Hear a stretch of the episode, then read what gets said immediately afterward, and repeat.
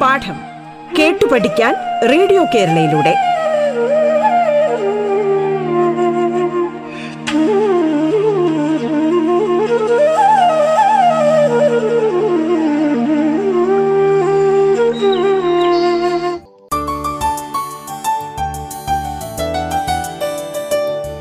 നമസ്കാരം.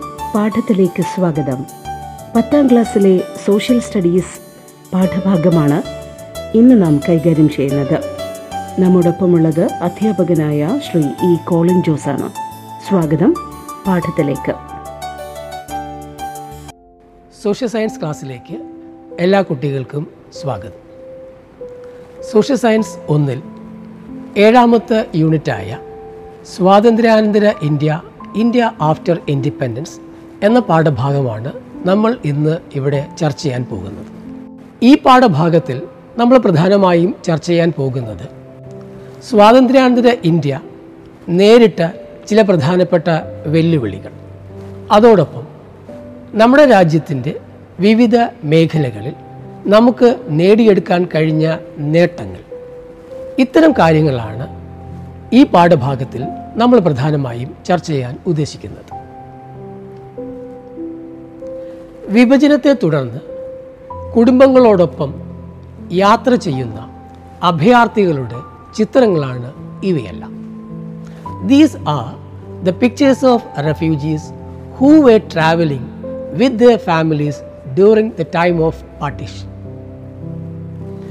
ഈ കാലഘട്ടത്തിൽ ഇന്ത്യയിൽ നിന്ന് പാകിസ്ഥാനിലേക്കും പാകിസ്ഥാനിൽ നിന്ന് ഇന്ത്യയിലേക്കും അഭയാർത്ഥികളുടെ ഒരു പ്രവാഹമുണ്ടാകുന്നു. During that time there was an influx of refugees from India to Pakistan and vice versa അഭയാർത്ഥി പ്രവാഹത്തോടൊപ്പം തന്നെ നമ്മുടെ രാജ്യത്തിന്റെ പല ഭാഗങ്ങളിലും വർഗീയ ലഹളകൾ നടന്നു. കൽക്കട്ട ബീഹാർ നവഖാലി ദില്ലി പഞ്ചാബ് കാശ്മീർ. ഇവയൊക്കെ ആ കാലഘട്ടത്തിലെ പ്രധാനപ്പെട്ട കലാപ കേന്ദ്രങ്ങൾ ആയിരുന്നു. Communal riots broke out in various places Calcutta Bihar Noakhali Delhi Punjab and Kashmir where the main centres of riots ഈ കലാപങ്ങളിൽ ആയിരക്കണക്കിന് ആൾക്കാർ കൊല്ലപ്പെടുകയും ധാരാളം സ്ത്രീകൾ ആക്രമിക്കപ്പെടുകയും ചെയ്തു. Thousands of people were killed and women were attacked ഒപ്പം കാൽനടയായും കാളവണ്ടിയിലും തീവണ്ടിയിലുമായി പത്ത് ലക്ഷം പേർ അഭയാർത്ഥികളായി സഞ്ചരിച്ചു around ten million people travelled as refugee on food, trains and bullock carts.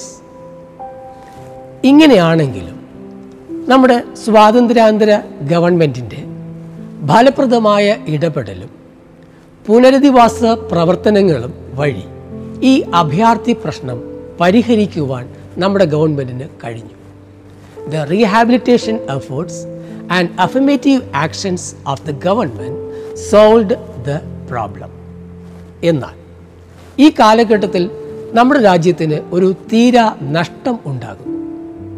ആയിരത്തി തൊള്ളായിരത്തി നാൽപ്പത്തി എട്ട് ജനുവരി മാസം മുപ്പതാം തീയതി.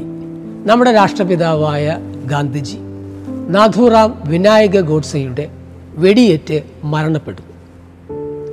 ഇന്ത്യ വിഭജനത്തിന് ശേഷം നടന്ന വർഗീയ ലഹളയുടെ അനന്തര ഫലമായിരുന്നു ഗാന്ധിജിയുടെ ഈ രക്തസാക്ഷിത്വം. ഇപ്പം നമ്മൾ ഇതുവരെ പറഞ്ഞ കാര്യങ്ങളൊക്കെയും നിങ്ങൾക്ക് ബോധ്യമാവും. എന്താ നമ്മൾ ഇതുവരെ പറഞ്ഞ കാര്യങ്ങൾ? ഇന്ത്യ എന്ന രാജ്യത്തിന് സ്വാതന്ത്ര്യം കിട്ടിയതിന് ശേഷം നമ്മുടെ രാജ്യത്തിന് അഭിമുഖീകരിക്കേണ്ടി വന്നിരുന്ന ഒരു പ്രധാനപ്പെട്ട വെല്ലുവിളിയാണ് നമ്മളത് കണ്ടത്. എന്തായിരുന്നു ആ വെല്ലുവിളി? അഭയാർത്ഥി പ്രവാഹം. അപ്പോൾ ഈ കാര്യങ്ങൾ നിങ്ങൾക്ക് നന്നായി ബോധ്യമായിട്ടുണ്ടാകും. ഒരു തുടർ പ്രവർത്തനം കൂടി നമുക്ക് ഇവിടെ എഴുതി പോകാം. സാറത് പറയാം. അഭയാർത്ഥി പ്രശ്നം. സ്വാതന്ത്ര്യാനന്തര ഇന്ത്യയ്ക്ക് ഒരു പ്രധാന വെല്ലുവിളിയായി മാറിയത് എങ്ങനെ? ഒന്നുകൂടെ പറയാം. അഭയാർത്ഥി പ്രശ്നം സ്വാതന്ത്ര്യാനന്തര ഇന്ത്യയ്ക്ക് ഒരു വെല്ലുവിളിയായി മാറിയത് എങ്ങനെ? How did the refugee issue became a challenge to post independence India how did the refugee issue became a challenge to post independence India അതായത് ഇന്ത്യ വിഭജന കാലത്ത് നമ്മുടെ രാജ്യത്ത് രണ്ട് തരം പ്രദേശങ്ങളാണ് ഉണ്ടായിരുന്നത്. ഒന്ന് നാട്ടുരാജാക്കന്മാരാൽ ഭരിക്കപ്പെട്ട നാട്ടു രാജ്യങ്ങൾ the princely states ruled by the native rulers രണ്ടാമത് നമ്മൾ കാണുന്നത് ബ്രിട്ടീഷുകാരുടെ നേരിട്ടുള്ള നിയന്ത്രണത്തിലുണ്ടായിരുന്ന British Indian പ്രവിശ്യകൾ. The British Indian provinces directly ruled by the British ഇവിടെ ഒരു കാര്യം നമ്മൾ പ്രത്യേകം ശ്രദ്ധിക്കേണ്ടതുണ്ട്. അതായത് ബ്രിട്ടീഷുകാർ ഇന്ത്യ വിട്ടു പോകുന്നതിന് മുമ്പായി നാട്ടുരാജ്യങ്ങൾക്ക് ഒരു അധികാരം നൽകിയിട്ടാണ് അവർ ഇവിടെ നിന്നും പോകുന്നത്. അതായത് ഈ നാട്ടുരാജ്യങ്ങൾക്ക് ഒന്നുകിൽ ഇന്ത്യയോട് ചേരാം. അതുമല്ലെങ്കിൽ പാകിസ്ഥാനോട് ചേരാം. അല്ലെങ്കിൽ സ്വതന്ത്രമായി നിലനിൽക്കാം. ഈ ഒരു അധികാരം നൽകിക്കൊണ്ടാണ് ബ്രിട്ടീഷുകാർ ഇന്ത്യ രാജ്യം വിട്ട് പോകുന്നത്. Britain gave the princely states the options to join either India or Pakistan or to be independent ഇങ്ങനെ നമ്മൾ നോക്കുമ്പോൾ നമ്മുടെ രാജ്യത്ത് ഏതാണ്ട് അറുന്നൂറോളം നാട്ടു രാജ്യങ്ങൾ ഉണ്ടായിരുന്നു. ഇത്രയും നാട്ടു രാജ്യങ്ങളെ ഇന്ത്യൻ യൂണിയനിൽ ലയിപ്പിക്കുക എന്നുള്ളത് സ്വതന്ത്ര ഇന്ത്യയെ സംബന്ധിച്ച് ഒരു പ്രധാനപ്പെട്ട വെല്ലുവിളിയായിരുന്നു. എങ്ങനെ ആയിരുന്നിരിക്കാം? നമ്മുടെ സ്വതന്ത്ര ഇന്ത്യ ഈ വെല്ലുവിളിയെ തരണം ചെയ്തിട്ടുണ്ടാവുക. നമുക്ക് അത് ഒന്ന് ചർച്ച ചെയ്താലും? കേന്ദ്ര മന്ത്രിസഭയിൽ സംസ്ഥാനങ്ങളുടെ വകുപ്പുമായി ബന്ധപ്പെട്ട ചുമതല സർദാർ വല്ലഭായി പട്ടേലിൻ ആയിരുന്നു. As a union minister for home affairs Sardar Vallabhbhai Patel was entrusted with this mission Sardar Vallabhbhai Patel നമുക്കറിയാം നമ്മുടെ രാജ്യത്തിന്റെ ആദ്യത്തെ ഡെപ്യൂട്ടി പ്രൈം മിനിസ്റ്റർ ഉപപ്രധാനമന്ത്രിയായിരുന്നു. ഇന്ത്യയുടെ ഉരുക്കു മനുഷ്യൻ എന്നാണ് അദ്ദേഹം അറിയപ്പെടുന്നത് അയൺ മാൻ ഓഫ് ഇന്ത്യ അദ്ദേഹത്തിന്റെ നേതൃത്വത്തിലാണ് നമ്മുടെ രാജ്യത്തിൽ ഈ പറയുന്ന നാട്ടുരാജ്യങ്ങളുടെ സംയോജനത്തിനായിട്ടുള്ള ശ്രമങ്ങളൊക്കെയും നടക്കുന്നത്. സർദാർ വല്ലഭായ് പട്ടേൽ സ്റ്റേറ്റ് ഡിപ്പാർട്ട്മെന്റിന്റെ സെക്രട്ടറിയായി മലയാളിയായ വി പി മേനോനെ നിയമിച്ചു. Sardar Vallabhbhai Patel appointed V P Menon a Keralite as a secretary of department of states ഇവർ രണ്ടുപേരും കൂടി ചേർന്ന് നാട്ടുരാജ്യങ്ങളുടെ സംയോജനത്തിനായി ഒരു ലയന കരാർ തയ്യാറാക്കി. Both of them prepared and instrument of accession ഈ കരാർ അനുസരിച്ച് വിദേശകാര്യം വാർത്താ വിനിമയം പ്രതിരോധം എന്നിവയുടെ നിയന്ത്രണം നാട്ടുരാജ്യങ്ങൾ കേന്ദ്ര സർക്കാരിന് കൈമാറണം. According to the instrument of accession the princely states had to transfer the control over defense, external affairs, and information and communication to the government of India. ഇതേ കാലയളവിൽ എല്ലാ നാട്ടുരാജ്യങ്ങൾക്കകത്തും ശക്തമായ ജനകീയ സമരങ്ങൾ നടന്നു നാട്ടുരാജ്യങ്ങളിലെ മുഴുവൻ ജനങ്ങളുടെയും ആഗ്രഹം ഇന്ത്യൻ യൂണിയനിൽ ലയിക്കുക എന്നുള്ളതായിരുന്നു അതുകൊണ്ട് തന്നെ സ്വാഭാവികമായും എല്ലാ നാട്ടുരാജ്യങ്ങൾക്കകത്തും ശക്തമായ ജനകീയ സമരങ്ങൾ ഈ കാലഘട്ടത്തിൽ ഉണ്ടായി.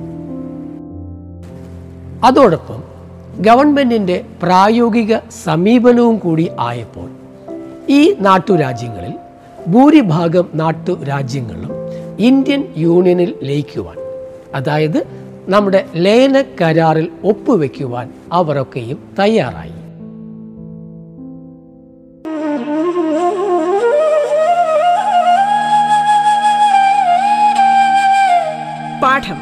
കേട്ടു പഠിക്കാൻ റേഡിയോ കേരളയിലൂടെ. പാഠത്തിൽ ഇനി ഇടവേള.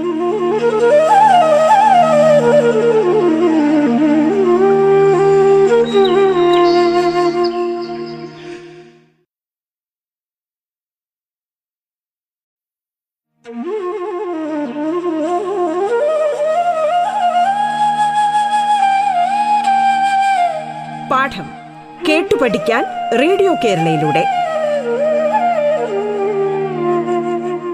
തുടർന്ന് കേൾക്കാം പാഠം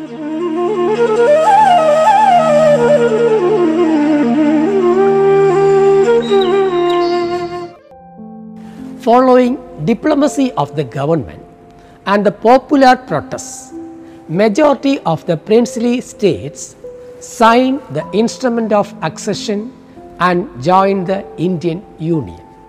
എന്നാൽ ചില നാട്ടുരാജ്യങ്ങൾ ഈ സമയത്തും നമ്മുടെ ലയന കരാറിൽ ഒപ്പുവെക്കാൻ തയ്യാറാകാതെ മാറി നിൽക്കുന്നുണ്ടായിരുന്നു. പ്രധാനമായും മൂന്ന് രാജ്യങ്ങളെയാണ് നമ്മൾ കാണുക.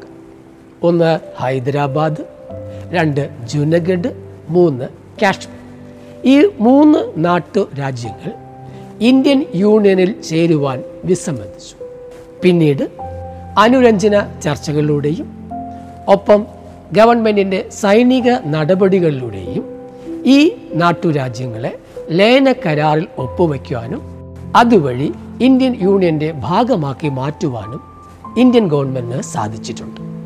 Some states such as Hyderabad Kashmir and Junagadh were resistant finally they were also integrate into the Indian union through conciliation talks and military interventions ഇത്തരത്തിൽ നമ്മുടെ രാജ്യത്തിനകത്തുണ്ടായിരുന്ന എല്ലാ നാട്ടു രാജ്യങ്ങളെയും നമ്മുടെ രാജ്യത്തിന്റെ ഭാഗമാക്കി മാറ്റുവാൻ ഇന്ത്യൻ ഗവൺമെന്റിന് സാധിച്ചിട്ടുണ്ട്. എന്നാൽ ഈ കാലയളവിൽ നാട്ടുരാജ്യങ്ങളുടെ സംയോജനത്തിനോടൊപ്പം നമ്മൾ കാണേണ്ട മറ്റൊരു കാര്യം കൂടി ഉണ്ടായിരുന്നു. അത് എന്തായിരുന്നു എന്ന് ചോദിച്ചാൽ നമ്മുടെ രാജ്യത്തിലെ ചില പ്രദേശങ്ങൾ. ഈ സമയത്തും ചില വിദേശ രാജ്യങ്ങളുടെ നിയന്ത്രണത്തിൽ ആയിരുന്നു. അതായത് ഫ്രാൻസ് പോർച്ചുഗൽ ഈ രണ്ട് രാജ്യങ്ങൾക്കും സ്വാതന്ത്ര്യത്തിന് ശേഷവും നമ്മുടെ രാജ്യത്തിനകത്ത് ചില അധീന പ്രദേശങ്ങൾ ഉണ്ടായിരുന്നു. Even after the independence France and Portugal continued the control over some places in India ഏതൊക്കെയായിരുന്നു ആ പ്രധാനപ്പെട്ട പ്രദേശങ്ങൾ? ഫ്രാൻസ് സ്വന്തമാക്കി വച്ചിരുന്ന പ്രദേശങ്ങളായിരുന്നു പോണ്ടിച്ചേരി കാരയ്ക്കൽ യാനം മാഹി. അതേസമയം പോർച്ചുഗലിന്റെ നിയന്ത്രണത്തിലുണ്ടായിരുന്ന പ്രദേശങ്ങളായിരുന്നു ഗോവ ദാമൻ ദിയു. ഇത്തരം പ്രദേശങ്ങൾ ഇവരുടെ നിയന്ത്രണത്തിന് കീഴിൽ ആയിരുന്നു. നേരത്തെ നമ്മൾ നാട്ടുരാജ്യങ്ങൾക്കകത്ത് കണ്ടതുപോലെ തന്നെ ഈ അധിനിവേശ പ്രദേശങ്ങൾക്കകത്തും ശക്തമായ ജനകീയ സമരങ്ങൾ ഉണ്ടാകാൻ തുടങ്ങി. ഇന്ത്യൻ യൂണിയനിൽ ലയിക്കുക എന്നുള്ളതായിരുന്നു ഈ നാട്ടുരാജ്യത്തിലെ ജനങ്ങളുടെയും ആഗ്രഹം. ആ ശക്തമായ ജനകീയ സമരങ്ങളുടെ ഫലമായി ആയിരത്തി തൊള്ളായിരത്തി അൻപത്തി നാലിൽ ഫ്രാൻസ് അവരുടെ കൈവശമുണ്ടായിരുന്ന അധിനിവേശ പ്രദേശങ്ങൾ ഇന്ത്യൻ ഗവൺമെന്റ് നൽകിക്കൊണ്ട് നമ്മുടെ രാജ്യം വിട്ട് പോയി.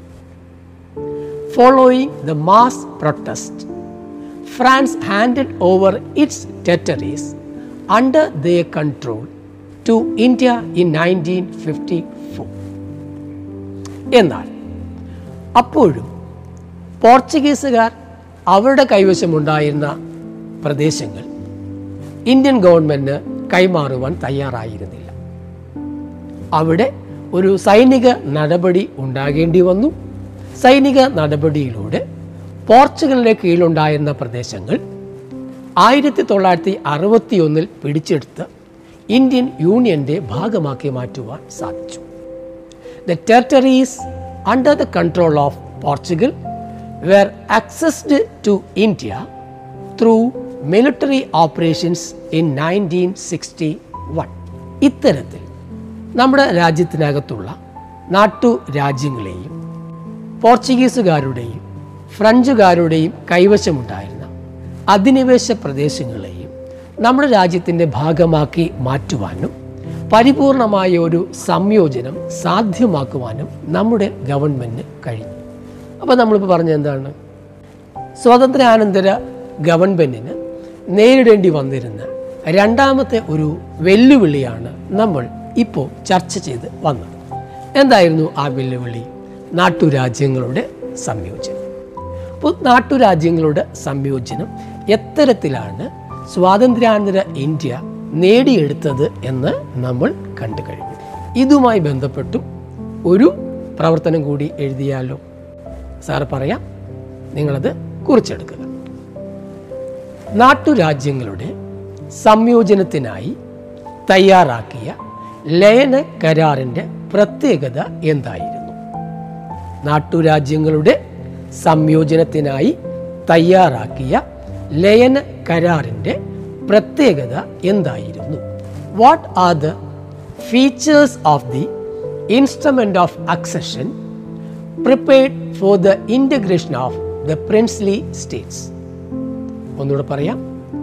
What are the features of the instrument of accession prepared for the integration of the princely states Indian ഭരണഘടന നിർമ്മിക്കാനുള്ള പ്രവർത്തനങ്ങൾ വളരെ മുൻപ് തന്നെ നമ്മുടെ രാജ്യത്ത് ആരംഭിച്ചിട്ടുണ്ടായിരുന്നു.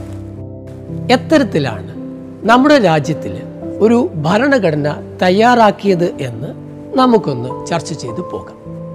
ആയിരത്തി തൊള്ളായിരത്തി നാൽപ്പത്തി ആറിൽ ഡോക്ടർ രാജേന്ദ്ര പ്രസാദ് അധ്യക്ഷനായി ക്യാബിനറ്റ് മിഷന്റെ നിർദ്ദേശപ്രകാരം ഒരു ഭരണഘടനാ നിർമ്മാണ സഭ നമ്മുടെ രാജ്യത്ത് രൂപീകരിച്ചു.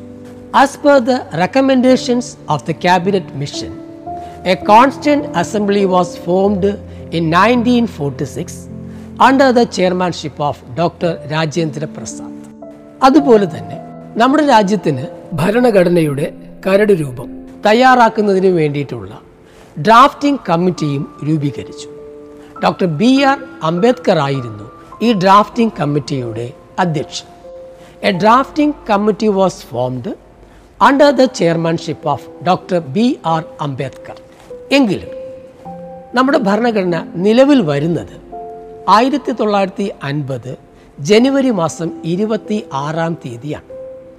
അതുകൊണ്ടാണ് എല്ലാ വർഷവും ജനുവരി ഇരുപത്തിയാറ് നമ്മൾ റിപ്പബ്ലിക് ദിനമായി ആചരിക്കുന്നത്. ആ ദിവസമാണ് ഇന്ത്യ റിപ്പബ്ലിക്കായി മാറിയത്.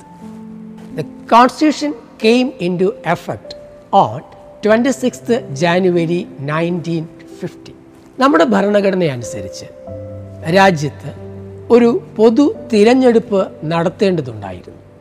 നമുക്കറിയാം ഇന്ത്യയ്ക്ക് സ്വാതന്ത്ര്യം കിട്ടുമ്പോൾ ജവഹർലാൽ നെഹ്റുവിന്റെ അധ്യക്ഷതയിലുള്ള ഒരു താൽക്കാലിക ഗവൺമെന്റാണ് അധികാരത്തിൽ വന്നത്. And interim government was formed ഒരു താൽക്കാലിക ഗവൺമെന്റാണ് അധികാരത്തിൽ ഉണ്ടായിരുന്നത്. അതുകൊണ്ട് തന്നെ പൊതു തിരഞ്ഞെടുപ്പ് നടത്തേണ്ടത് നമ്മുടെ ഭരണഘടന അനുസരിച്ച് ഒരു ആവശ്യമായിരുന്നു. ആയിരത്തി തൊള്ളായിരത്തി അൻപത്തി ഒന്ന് ഒക്ടോബർ ഇരുപത്തിയഞ്ച് മുതൽ ആയിരത്തി തൊള്ളായിരത്തി അൻപത്തി രണ്ട് ഫെബ്രുവരി ഇരുപത്തിയൊന്ന് വരെയുള്ള കാലയളവിലാണ് ഇന്ത്യയിലെ ആദ്യത്തെ പൊതു തെരഞ്ഞെടുപ്പ് നടക്കുന്നത്. നാനൂറ്റി എൺപത്തി ഒൻപത് ലോകസഭാ സീറ്റുകളിലേക്കായിരുന്നു ആദ്യമായി പൊതു തിരഞ്ഞെടുപ്പ് നടന്നത്. ആയിരത്തി തൊള്ളായിരത്തി അൻപത്തി രണ്ട് ഏപ്രിൽ പതിനേഴ് മുതൽ ആയിരത്തി തൊള്ളായിരത്തി അൻപത്തി ഏഴ് ഏപ്രിൽ നാല് വരെയായിരുന്നു ഒന്നാം ലോകസഭയുടെ കാലാവധി. ഇവിടെ നമ്മൾ പ്രത്യേകം ഓർത്തിരിക്കേണ്ട ഒരു കാര്യമുണ്ട്. ഇന്ത്യയോടൊപ്പം സ്വാതന്ത്ര്യം നേടിയ ഏഷ്യയിലെയും ആഫ്രിക്കയിലെയും മറ്റനേകം രാജ്യങ്ങൾ ജനാധിപത്യത്തിൽ നിന്നും വ്യതിചലിക്കുമ്പോൾ ഇന്ത്യയുടെ ജനാധിപത്യ വ്യവസ്ഥ ഇന്നും ശക്തമായി നിലകൊള്ളുന്നതായി നമുക്ക് കാണാൻ സാധിക്കും. When many Asian and African countries which became free along with India, have deviated from democracy, our democratic system will remain strong. ഇത്തരത്തിൽ നമ്മുടെ രാജ്യത്തിന് ഒരു ജനാധിപത്യ സംവിധാനം അരക്കിട്ട് ഉറപ്പിക്കുവാൻ നമുക്ക് കഴിഞ്ഞിട്ടുണ്ട് എല്ലാവർക്കും ഒരു നല്ല ദിവസം ആശംസിച്ചുകൊണ്ട് നിർത്തുന്നു